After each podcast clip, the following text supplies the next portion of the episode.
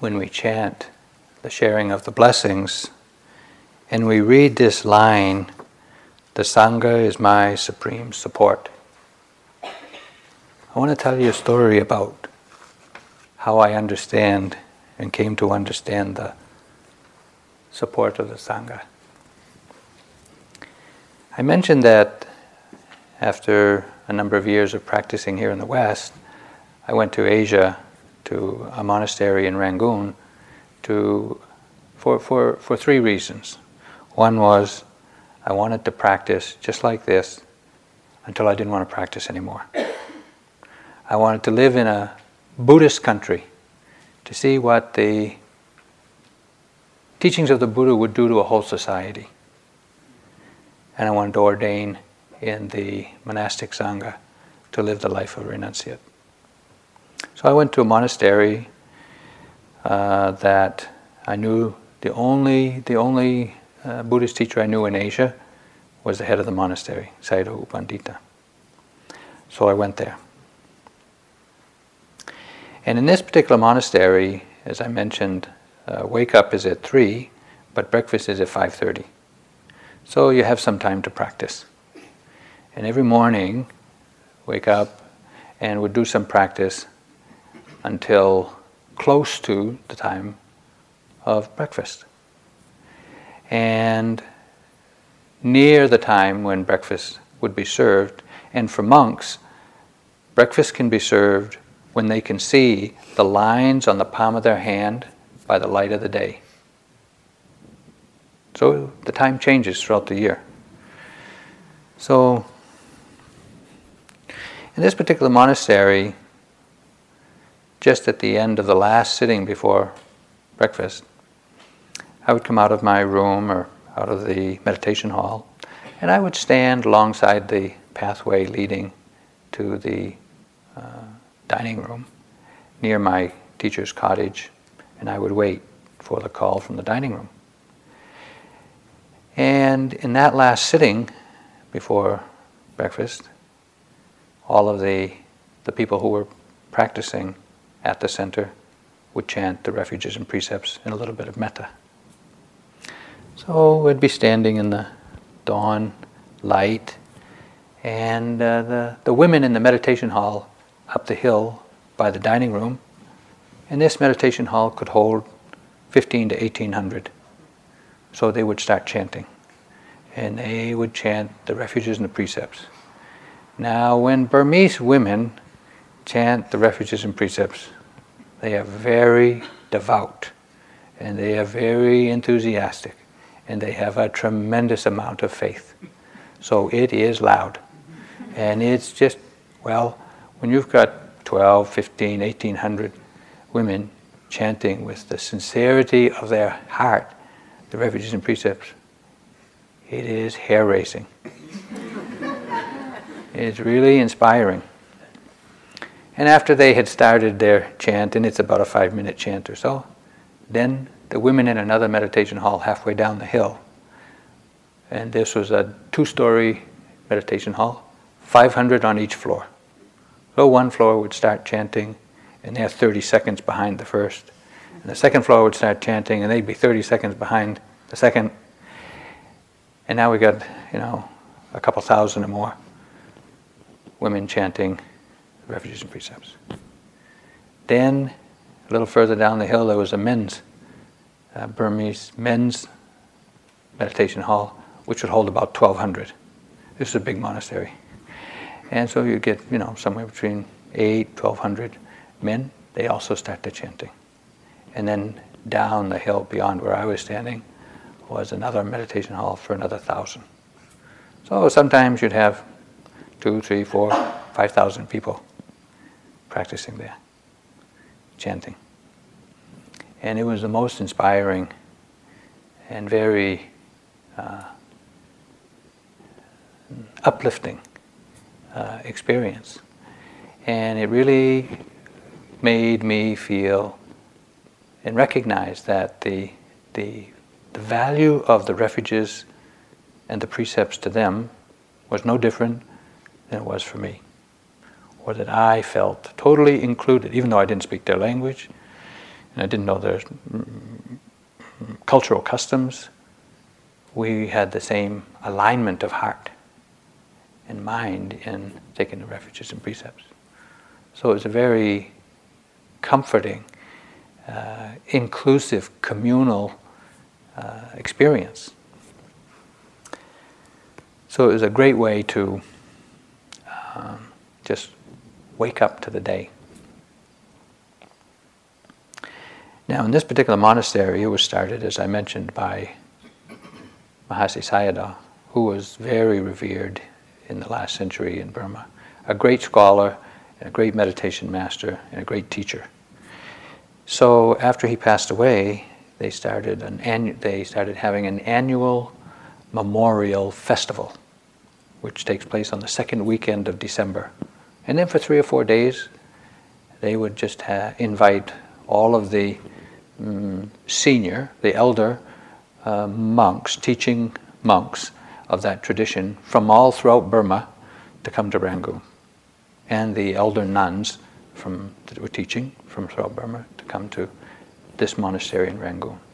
So they would all show up, uh, four or five hundred monks and a couple hundred nuns with a retinue each, and this would swell the, the population of the monastery by another few thousand. And then during this time, a lot of people from Rangoon who had practiced in the monastery would come and visit and offer the dana meals every day. So you know, five, six, eight, ten thousand people would be there. And in the morning, after done chanting, up at the dining hall, they have this large log suspended on ropes, and they swing it in such a way that it hits another log which has been hollowed out that's hanging up. And so it makes this interesting sound that, that carries for a long, long distance. But it's not a clanging bell or anything, it's just a, a thump, thump. And when they thump, thump, thump, then we can go to breakfast. Now, when monks gather together in a group, they always do things according to seniority meaning the person who's been a monk the longest goes first. So, in order to establish the line going into the dining hall, one of the monks who helped run the meditation center, a, a junior monk, would, would stand out in the, the, the roadway, the pathway, and would kind of say in a very loud voice, 65 wasa. That means any monk who has been a monk and has undertaken 65 three month range retreats.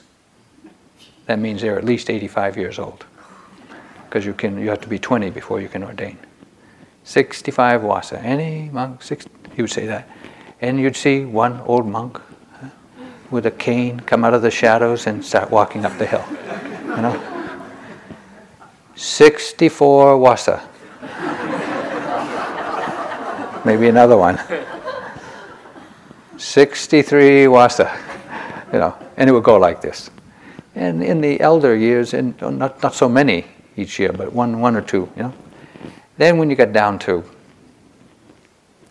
40 wasa, oh, you only got to be 60 years old. And, oh, they'd be five or 10 at a time going out, 60 wasa. And they'd be go, walking out into the hall, getting in the line, walking up the hill. And they get down to, you know, 20 wasa, meaning someone who's 40 years old. And there's some teachers, you know, some were elder enough to be teachers or good enough to be teachers, and they would step out. Uh, at this particular ceremony, uh, festival, they didn't allow Burmese monks less than 10 wasa to come. They just didn't have the room. But being a foreigner, they let the foreigners stay throughout the festival. So when they would get down to two wasa.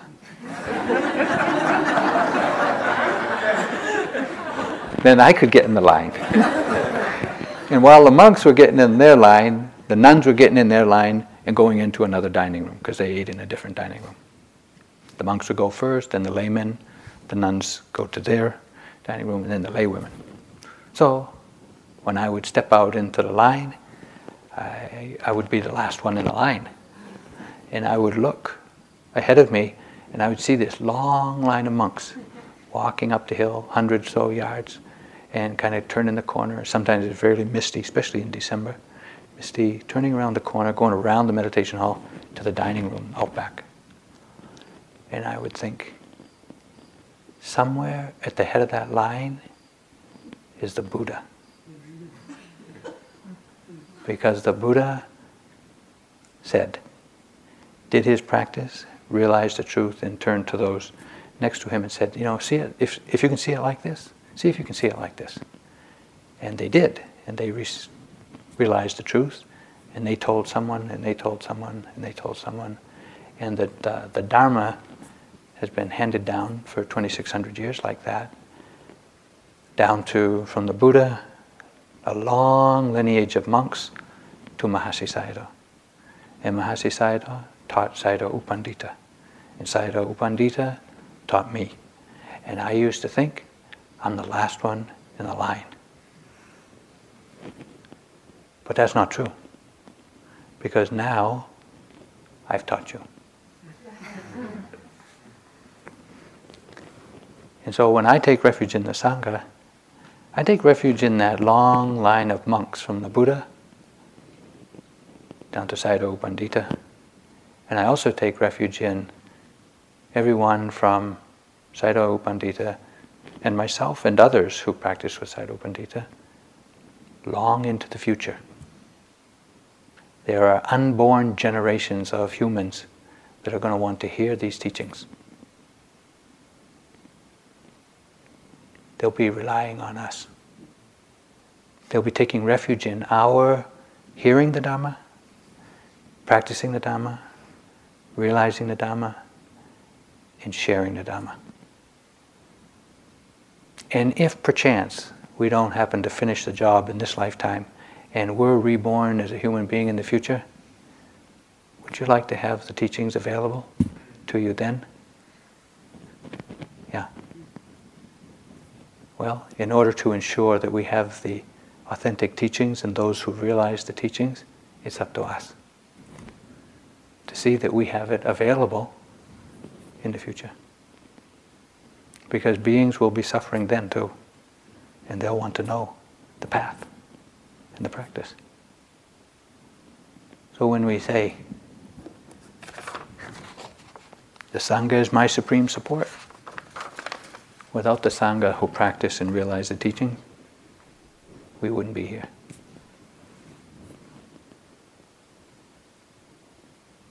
And without our practice, there won't be others in the future who will be here.